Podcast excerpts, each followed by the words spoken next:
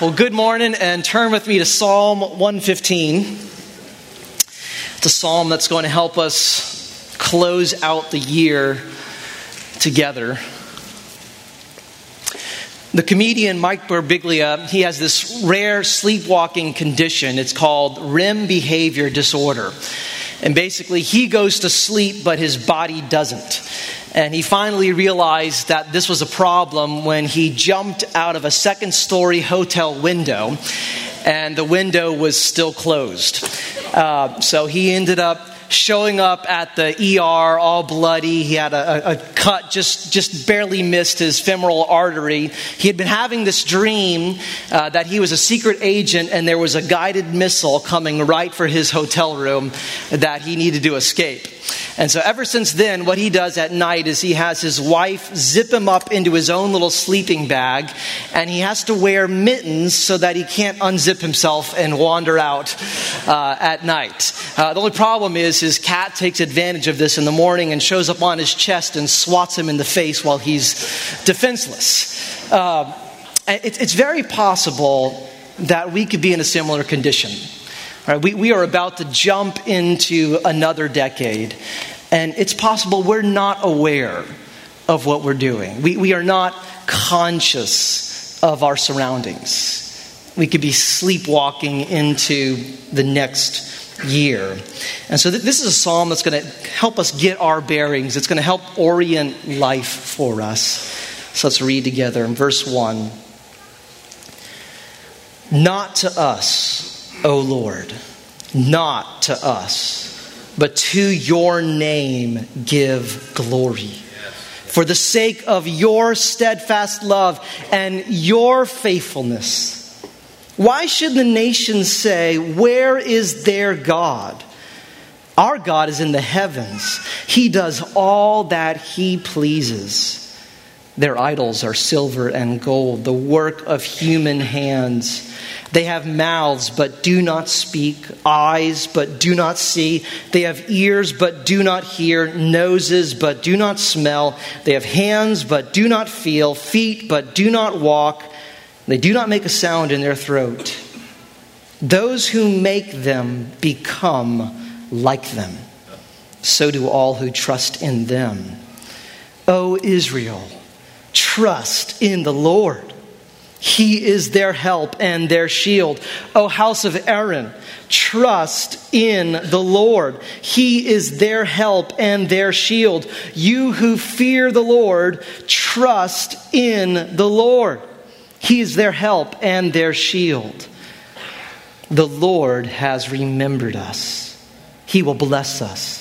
He will bless the house of Israel. He will bless the house of Aaron. He will bless those who fear the Lord, both the small and the great. May the Lord give you increase, you and your children. May you be blessed by the Lord who made heaven and earth. The heavens are the Lord's heavens, but the earth he has given to the children of man. The dead do not praise the Lord, nor do any who go down into silence, but we will bless the Lord from this time forth and forevermore. Praise the Lord. Well, we are coming from the Christmas season, and, and something wonderful and a bit traumatic happens when my children are given a gift card because we'll head to the store with them and, and they're just confronted with all of the possibilities. You know, not just one toy that was pre selected for you. Know anything in this store could be yours as long as it's less than $20, right? You can't pick anything out. Um, and, and they'll find something that they, they like, but they're just not sure they're ready to commit you know, because they, they have to see everything out there. It's just the, the promise of something better awaits them. And, and there's a psychological term for what they experience it's called choice anxiety. It's what you might feel, you know, browsing through Netflix and looking at 100 options, not sure what to watch, and then you realize you've, you've wasted an hour of your time. But, but researchers are finding that happiness comes not from open ended opportunity, but from commitment. Look at this thought from Rebecca McLaughlin. She says, I first encountered this data through Harvard professor Dan Gilbert, who describes one study in which subjects were allowed to choose a print from a selection of beautiful paintings. Those who were told they could change their minds ended up less satisfied with their prints than those who made clear choices. Everybody who's married, pay attention to this quote. Right?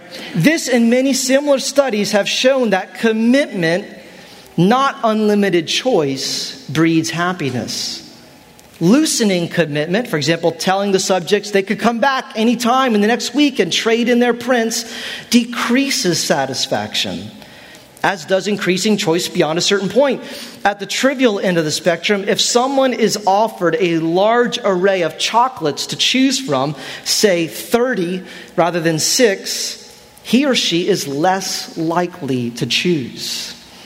This year, the, the New York columnist, uh, New York Times columnist David Brooks came out with a book, and it was titled The, the Second Mountain, and it was a study of joy and he researched joyful people and, and, he argues that true satisfaction doesn't come from you know being true to yourself but from living a life that's surrendered to commitment he, he says that most people begin their adult lives and they're journeying up some mountain of, of personal fulfillment and career ambition and travel and a desire for an aesthetic or Instagrammable life. But when they, when they hit that peak, they find that they're strangely unfulfilled. And normally, some valley of trouble follows, some experience of loss or confusing circumstances. But then they see a higher second mountain, and they realize that this was the one that they were made for some, some cause worth giving themselves toward, an, an overriding purpose not of unending options and freedom from any constraint, but from commitment. And we live in a culture that wants us to be available to everything. Right? Not tied down to anything in particular, always considering what new approaches to life might offer, being open minded to other religious viewpoints and spiritual perspectives but G.K. Chesterton once said that the purpose of an open mind is like that of an open mouth. It's supposed to close on something. And, this is a psalm that was written to help the people of God close on something, to consider their commitments, to be clear. it's a song of rededication to the Lord, and it calls us to examine our loyalties. It raises questions for us at the end of a year questions like whose glory are you seeking? Whose likeness are you resembling? Whose abilities are you trusting? And whose blessing are you pursuing? This will help us not only reflect on 2019, but will provide us something to aim at next year and to enter it with hope. So, first, whose glory are you seeking? Verse 1 Not to us, O Lord, not to us, but to your name give glory. This is one of the most countercultural verses in the Bible. Because our, our, our, culture is so self focused. Right? That, that is the only appeal that marketing departments ever aim at. You know, how, how this product is going to make your life more convenient, how it's going to cause you to look good or cause reality to better orbit around you. But life is about God. And how's that for an understatement? It's not about us. Everything exists for the glory of God. Anything else is a, a small mountain to abandon on your way to true peaks of joy. But, but it's so easy to, to enter another year, and, and by default, our driving concerns are the, the improvement of our own lives, how, how I can secure my comfort, how I can get other people to cooperate with my plan, how, how I can get them to see things from my perspective How I can ensure that those difficulties I face this year don't return. How I can rid myself from anything that just feels complicated or over demanding.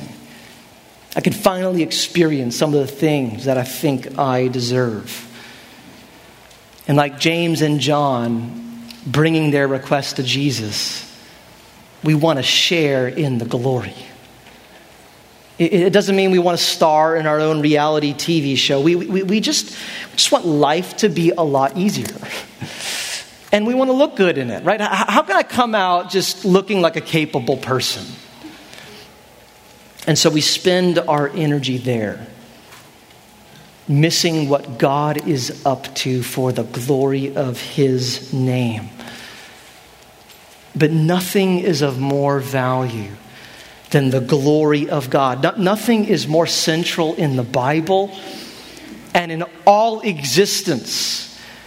There's no reality more precious than for God to be seen as He is. No concern from the, the personal to the global is, is taken high enough or deep enough unless it is taken all the way to the glory of God.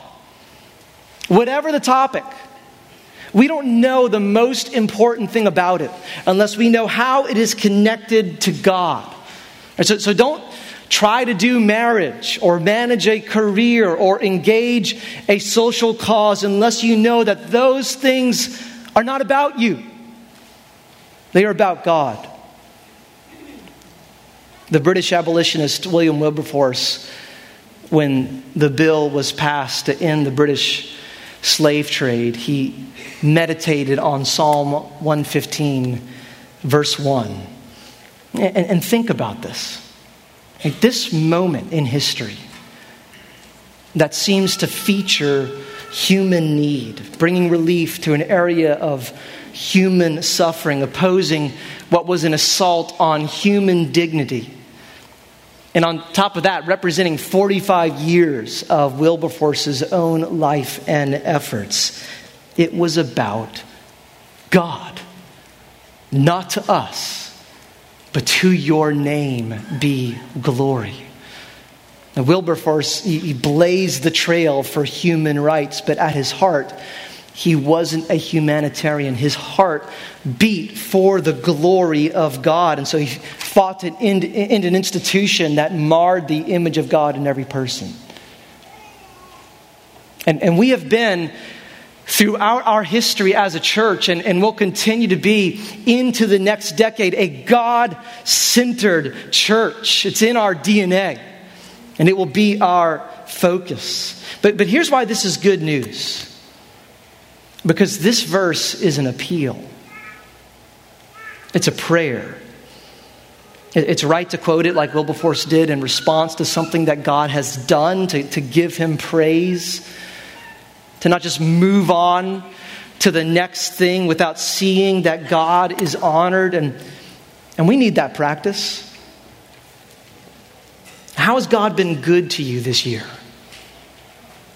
That's one of the reasons for our testimony service on Tuesday night. Did, did, did God save you this year? Did He heal you from an illness? Did He restore a relationship? Did, did He give you grace to endure a hard season? How has He been good to you the past 10 years? And we sung, Every blessing you pour out, we, we turn it back to praise. We want it to redound to the glory of His name. We say, God, you have done this, not to us, but to you. But, but, but there's a plea here. Because the, the people of God are, are in a place of struggle. As this song is being written, they, they can feel the tremors they can hear the, the taunts of the surrounding nations. Israel is in disrepair. The, the nation is in a state of deconstruction. And, and this is the appeal God, give concern to your glory. for the sake of your steadfast love and faithfulness. God, we bear your name. Don't you care about the reputation of your name? Why should your enemies get the last word? Why should the, the testimony of sin prevail? God has attached his glory to his people, and he will intervene to rescue them, and he will deliver them. Get this from circumstances that their own unfaithfulness, their own wandering hearts have brought about. And he will save his people. Do you enter the new year with confidence? And why or why not? Is your answer to that question based in you?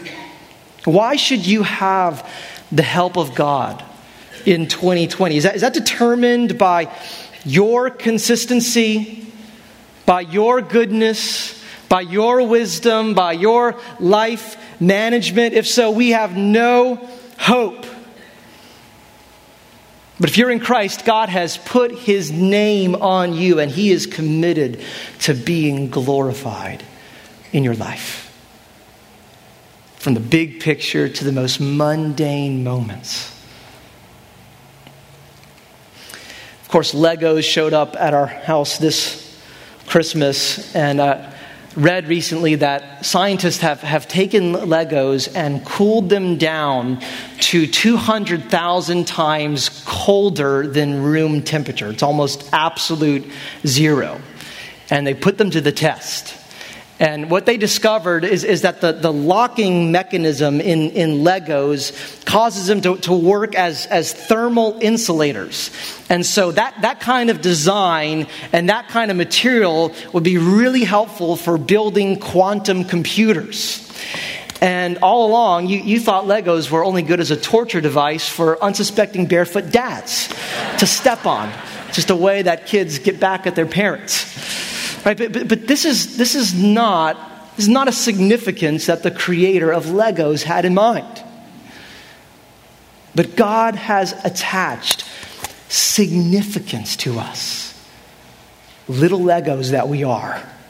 He will build us for His purposes. He will ensure that His will is fulfilled in our lives. And, and, and, this is a truth that we need for the disorienting days that we live in. Right? In verse 2, this question arises Where is your God? It's a question we confront. We hear it from the voices of unbelief, proclaiming God's irrelevance. We can hear it in our own souls Life is disillusioning.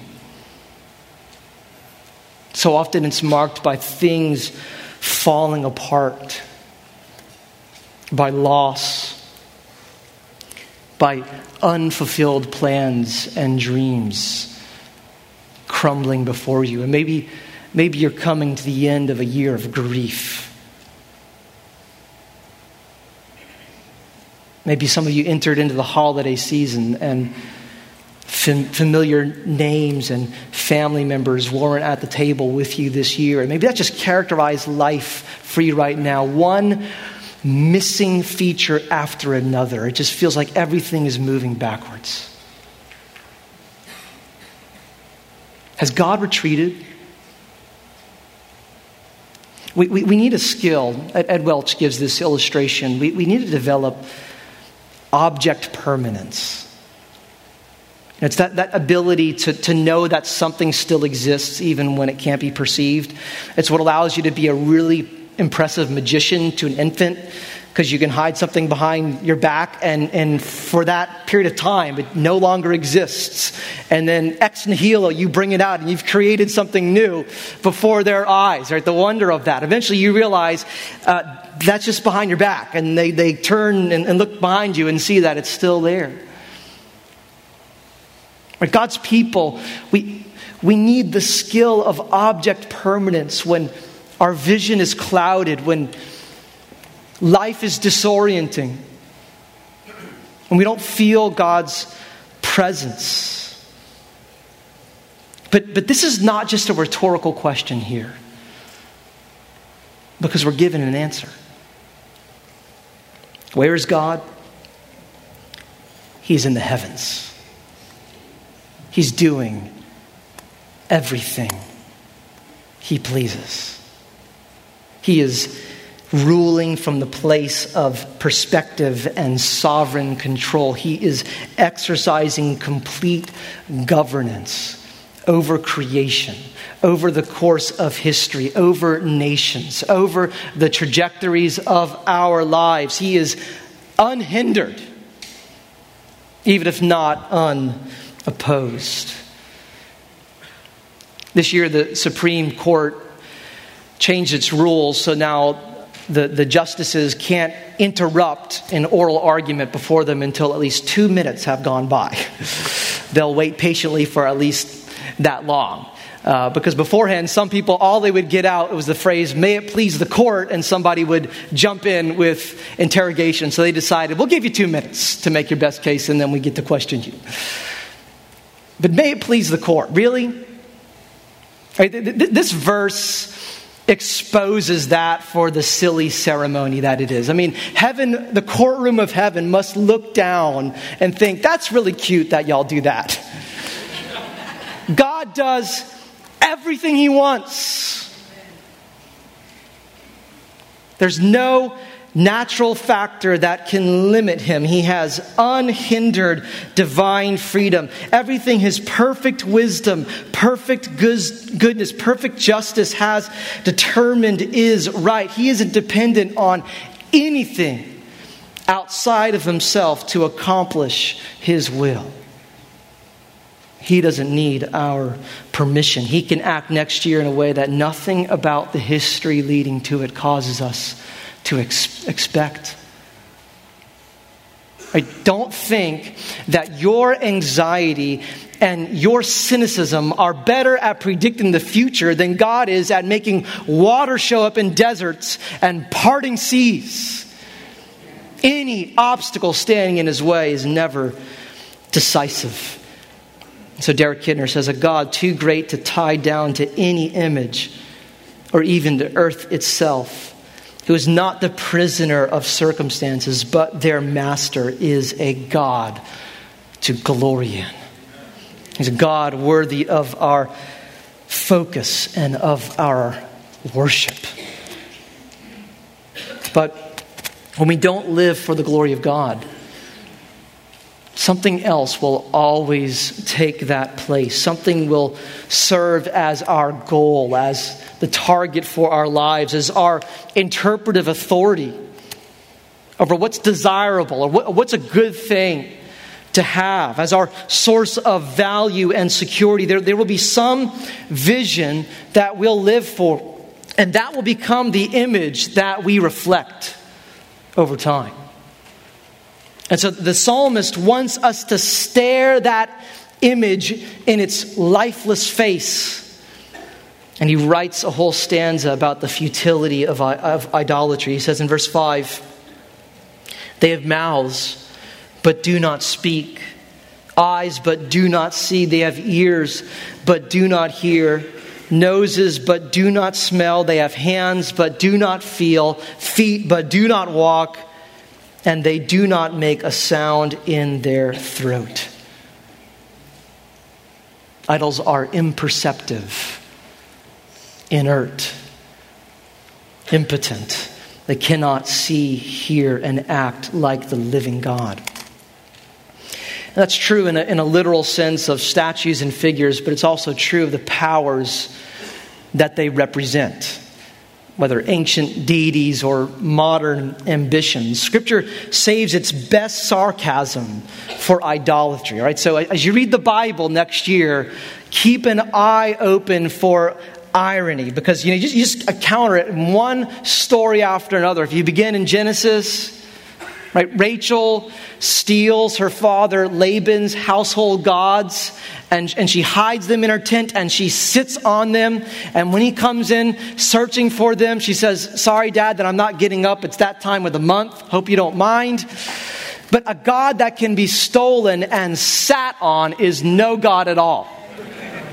And Isaiah, he, he satirizes idol worshippers. He says, you, you, you cut off a piece of wood and you take half of it and you make a fire and you, you cook your meal over that. And then the other half you pray to and ask for deliverance. He says, God's blinded their eyes. They live for their delusions. What are you looking to to rescue you? It can be just as silly as that block of wood. What are you hoping will fix your life? You realize you can dedicate yourself to things that can never produce what you need most. They, they don't reciprocate the affection and the concern that you bring to them, they, they don't lift a finger to help in times of need. They don't speak a word of encouragement or direction. You can invest your thoughts and emotions in the dream of a certain lifestyle, in the approval of people, in success, in financial stability. And even if those things arrive, they can't make you whole. This is illustrated really well in, in the novel Eleanor Oliphant is Completely Fine. It tells the story of this 30 year old woman. She's a bit of a social misfit, tends to just keep to herself and her own routines until she happens to attend this concert. And, and this moderately famous musician is, is, is, the act before the main attraction, and he's on stage, and somehow she becomes convinced that she has finally seen the love of her life. And so she starts to make plans and preparations. She gets a new wardrobe, new hairstyle, new, new makeup. She's trying to think through what's it going to be like to, you know, have to accommodate the lifestyle of somebody who's in a relationship with a celebrity. You know, there's all kinds of new things to have to consider. And so she's doing research on this. And then she attends one of his concerts. And she is a face in the crowd that he doesn't see or notice. And it all comes crashing down in this moment of realization that she, she's a 30 year old woman with this childlike crush on somebody who has no idea that she exists and who right now happens to be checking out his hair and his phone while one of his bandmates is doing a solo. And it, it, it's, it's a moment where the, the, the bottom falls out under her feet. But the problem with idols is not just that we waste our, time on something that isn't a very good conversation partner. The danger is that we become just as lifeless. And so he says, verse 8, those who make them become like them. So do all who trust in them. This is a biblical principle. In fact, it's a law that governs our existence. Don't do life without this insight. You are what you eat, but you become what you worship. Greg Beale says, What we revere, we will resemble either for our ruin or for our restoration. I'll read that again. What we revere, we will resemble, either for our ruin or for our restoration. Something that we can be sure will be developing further in the next decade is artificial intelligence technology and and you know if you do any interaction with Siri and Alexa you kind of already have a feel for where this is at. But I heard recently about a, an app uh, that's called Replika. And what it does is it allows you to have a conversation, an ongoing kind of relationship, really, with this bot that runs based on its own algorithms. But what it does is over time, it, it changes to conform to your personality. So, the, the kinds of questions you ask it, the kinds of answers that you give, it starts to act and speak more and more like you. Now, they, they give this warning. They say, Warning, Replika is not a dating app. A few of the early users have reported that they fell in love with their AI creatures, right? That, that, that's a pretty convenient relationship. Just fall in love with you. But we, we will always replicate something. And, and we will learn to respond to life based on some input that we've received. And that starts to write the script for us. You pay attention to how you are being formed and shaped. Some of us, we're just sleepwalking and we don't even notice how we've changed. We don't even notice the accumulation over time of ways of approaching life, responding to people, interacting with our circumstances. We're different. Slowly. At the end of 2019, you find that you are more anxious than you used to be. Right? People of God are people who change. And we're supposed to be changing based on what we're beholding. But we will always resemble what's been getting our respect. You anxious? Right? Idols offer an illusion of control, but they wield no power. And so they delivered no assurance, and you become like them. Thinking that by your worry and by your mental management, you can somehow bring the universe into the place where it needs to be. You have no power over your destiny. And neither do the things that get your attention. Are, are you more impatient? Idols are exacting things, they are demanding. They expect people and circumstances to conform to their will. You become like them. If, if you're more prone to complain these days, first of all, do you notice that about you? You might need to ask some people because they get to be audience to your complaints. Why is that the case? Why would you be surprised that the world doesn't work for you? What has created that in you? Are you less flexible? Unable to cooperate with others, to partner with those who are different, more stuck in your own ways and not budging from your own perspective? Right? Idols are stone like creatures. They don't make movement toward anyone, but they expect everyone else to come to them. Do you have depth and substance? Or have you become shallow, absorbed in trivialities, having given yourself only to entertainment, constant device scrolling? You've become shifty and inattentive to what matters. You, you live a life of distraction, just like the eye world that always gets your eyes. Have you become dull to the things of God? Unable to hear from Him? And this psalm, it, it uses sensory language to describe how this happens, right? There's this desensitization over time, your ability to perceive and experience what is meaningful, to interact with the God that you were made for, it begins to fade. Is there, is there a lack of vitality in your walk with God? If that's the case, if, if prayer's more difficult, reading the Bible is no longer an adventure. Worship is a disengaged experience.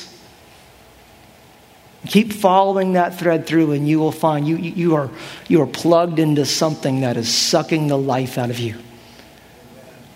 And what was designed, uh, faculties that were created to be used in worship of your Creator, those resources are spent up. And you might come here on Sunday morning and you're on like 10% battery life. And that's what we have to hear from Him, to respond to Him to have hearts that are available to Him. Are you controlled by addiction? And there are physiological issues that can be involved in that, chemical dependence. But ultimately, addiction is a worship disorder. Right? And idols are slave drivers. You will become like them. You, you will force your entire world to answer to them. You, you will sacrifice your job, your money, your relationships in service of another drink or another hit or another pull of the slot machine. And like an obedient servant, you will give yourself to what has command over you.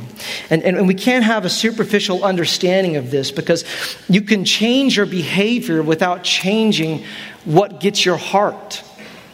Our Jeremy Pierre, he introduces this concept of idol hopping. This is really insightful. He says one of the ways people keep themselves from facing the harsh reality that they are being controlled by idols is by idol hopping. People are embarrassed by too much dedication to one thing. No one wants to admit being dominated, since the point of idol worship is self determination, after all. They therefore resist one life dominating idol by replacing it with another with a similar promise. What sports promise people in their teenage years, their careers promise in their 30s? What one relationship promises, another relationship tries to provide when the first one fails. What one fixation promises, an, another and fails to deliver, the next fixation will gladly swear it can fulfill. People can dispose of a particular idol easily if another idol is standing by with a promise to deliver the same motivating value, all the while muting and deadening the human heart. And, and the new year can make us particularly susceptible to this to idol hopping. And so you, you hop from pornography to a routine of exercise. All right, obviously, much better to do with your, your time. But, but if we're not paying attention to what we're actually after, if, if pornography was a means of escaping a life that you didn't enjoy, it, it's possible that fitness now is there to just make you feel better about yourself to make you feel like you've cleaned up your act. It doesn't mean that there's a heart that's been restored to God. The same insecurities can lead you to overeat in one season and be hyper aware of your diet in another. You can move from a self pitied resignation, kind of just this Eeyore perspective, keeping to yourself, and you can hop from that to this autonomy, this self willed, I'm taking control of my life. Nobody's going to tell me what I can do. I decide what's best for me. And something that you've been staring at lately, lately makes that feel right. We become what we behold.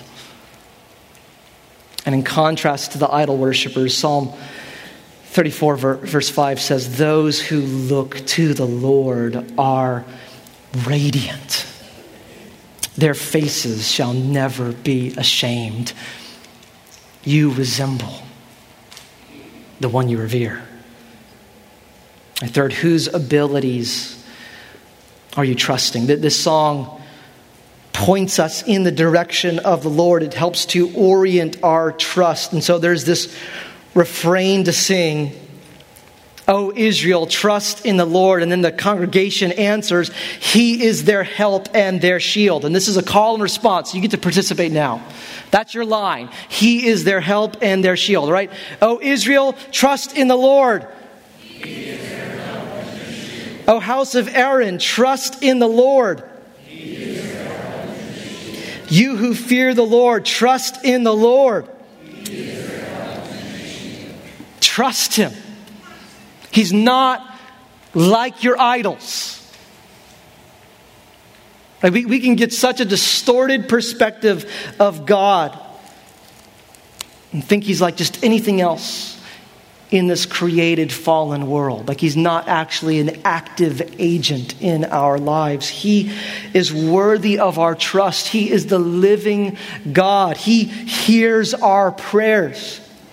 He speaks through His word. He leads and guides His people. His right arm is strong to save. He wields sovereign authority over everything. Pour out your heart before Him. Bring to Him your trouble. And how do you respond to the helplessness that you feel? To factors outside of your control? The uncertainties you face? Or job issues that you're confronting? Maybe you're unemployed right now, maybe it doesn't look good for the future factors in your family, concern about caring for parents in their aging years, maybe for some of you on the other end of the spectrum, just observing patterns in your children that can be alarming, and you just mentally extrapolate that out and you, you see the day and you're just convinced, all right, they're, they're going to arrive in prison, they're going to be living under a bridge.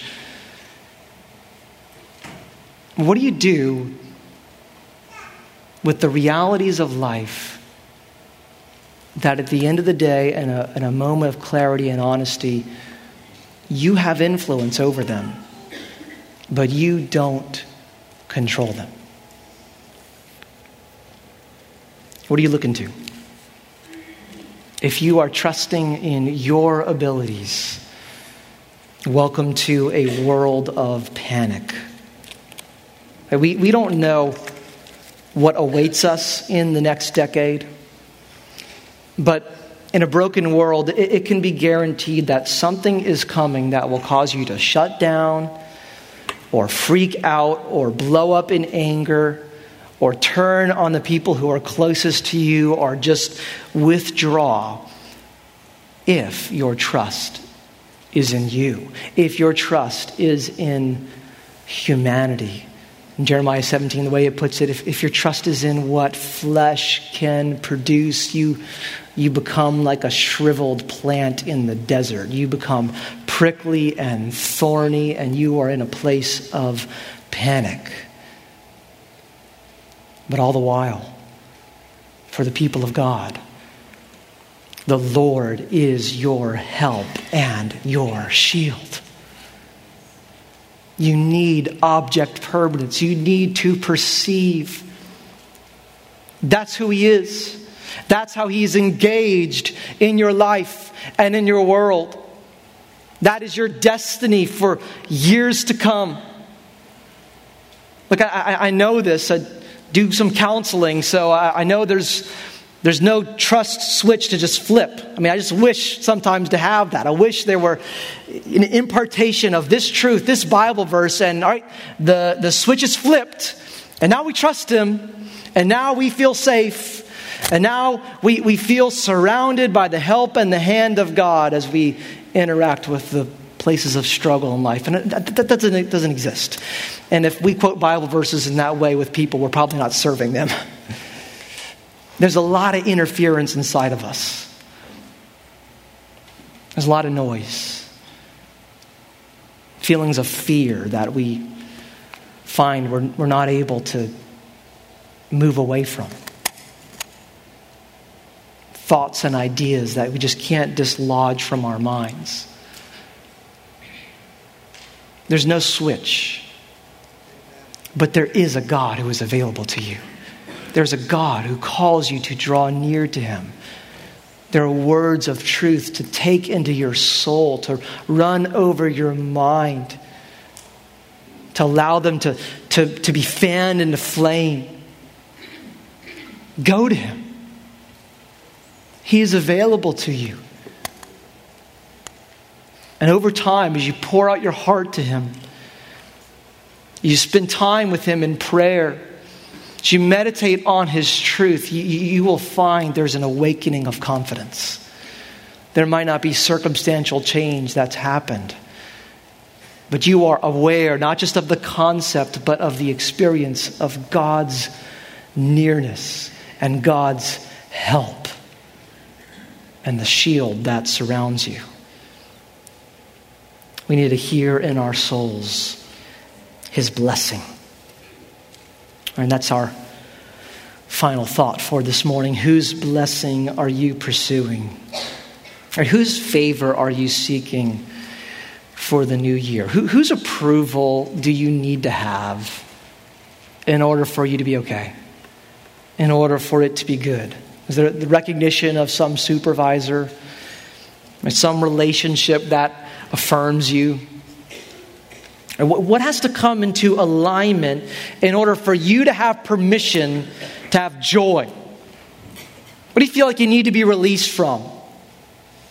Uh, the moment I no longer have to deal with this, then everything will be okay. What holds that authority over you? What are you looking to to pronounce a blessing on life for you? And traditionally, a, a, groom, he seeks the blessing of his bride's father in order to move forward with marriage. And, and, and we do that in other dimensions of life. We, before we can feel like we can move forward, I need blessing from somewhere. And, and this benediction gets pronounced over Israel and over you and me. Right, verse 12 The Lord has remembered us. He will bless us. He's, he's been mindful of us. That's, that, that's the sense of that Hebrew phrase. He has us on his mind, even when we forget him, even when our minds and our hearts have wandered. He considers us. He has plans and purposes for us. There's blessing available to us. He will bless the house of Israel. He will bless the house of Aaron. He will bless those who fear the Lord, both the small and the great. Right, there's expectation and hope here. May the Lord give you increase. You and your children, may you be blessed by the Lord who made heaven and earth. And, and, and this is not a thin word in the Bible. This isn't like hashtag blessed that you tag onto your social media posts, right? Which I, I don't know what that's supposed to mean. It's like, have a good day. You know, it, it, it's just thin, it's hollow. This is a thick word here. Timothy and Kathy Keller write, the word bless or blessed is repeated five times. The word means richness, fullness, multidimensional thriving, and satisfaction. Joy. Idols cannot give it. Derek Kidner says we must have the smile and creative touch of God if we are to thrive.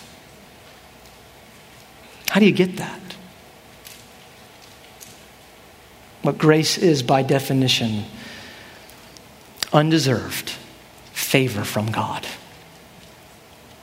based in a God who does things for his own reasons and for the glory of his own name, the blessed God who has blessed us in Christ Jesus with every spiritual blessing. It's ours, both small and great. Well, I love that that's thrown in. Just, you know, he, he's mentioned big names here like the house of Aaron, the important people. He says this, this applies to everyone who's among the people of God. For us, everyone who is in Christ, it's not your social standing, it's not your personality, it's not your wealth, It's not based in whether you are married or single. It's not based in your role in the body of Christ. None of those factors put you in any better position to receive the blessing of God. And He blesses us in the responsibilities that He's entrusted to us.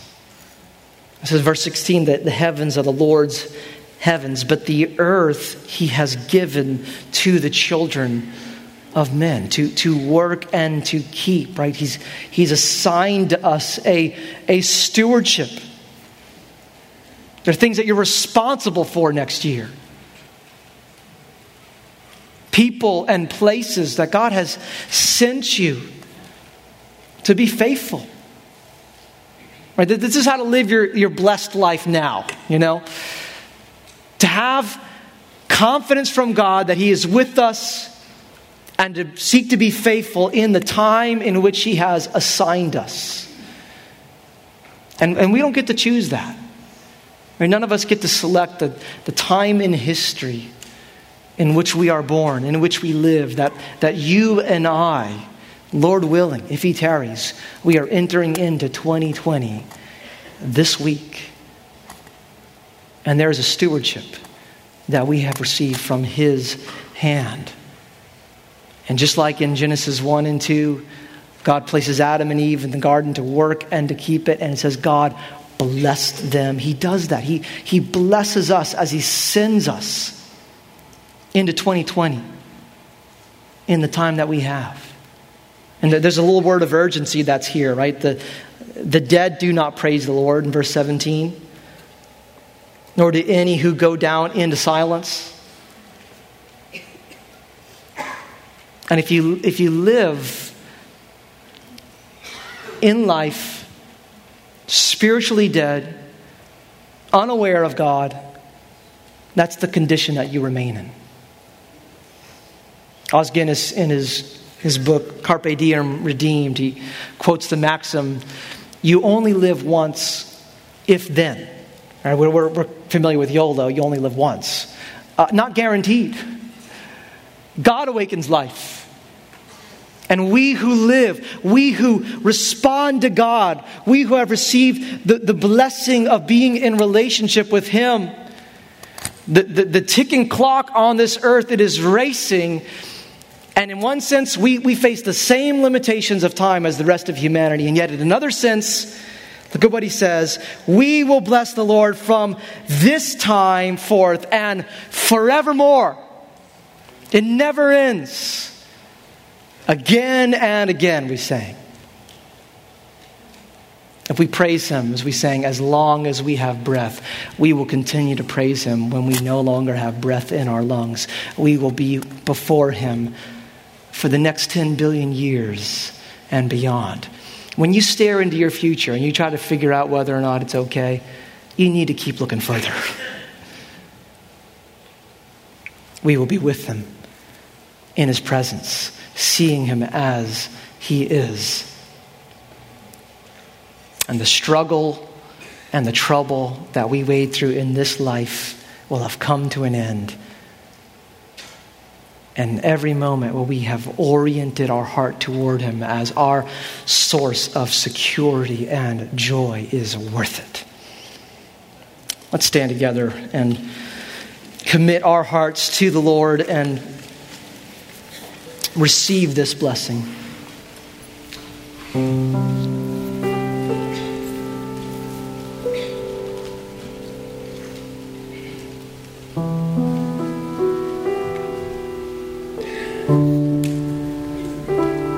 When Aaron would bless the congregation of Israel and said, Lord, bless you and keep you. Number six says, and, and, and by doing that, he would put Yahweh's name on the people.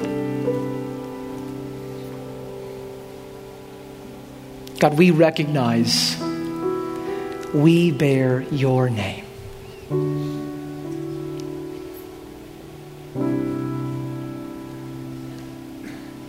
We, we want to come into agreement with this psalm, Lord.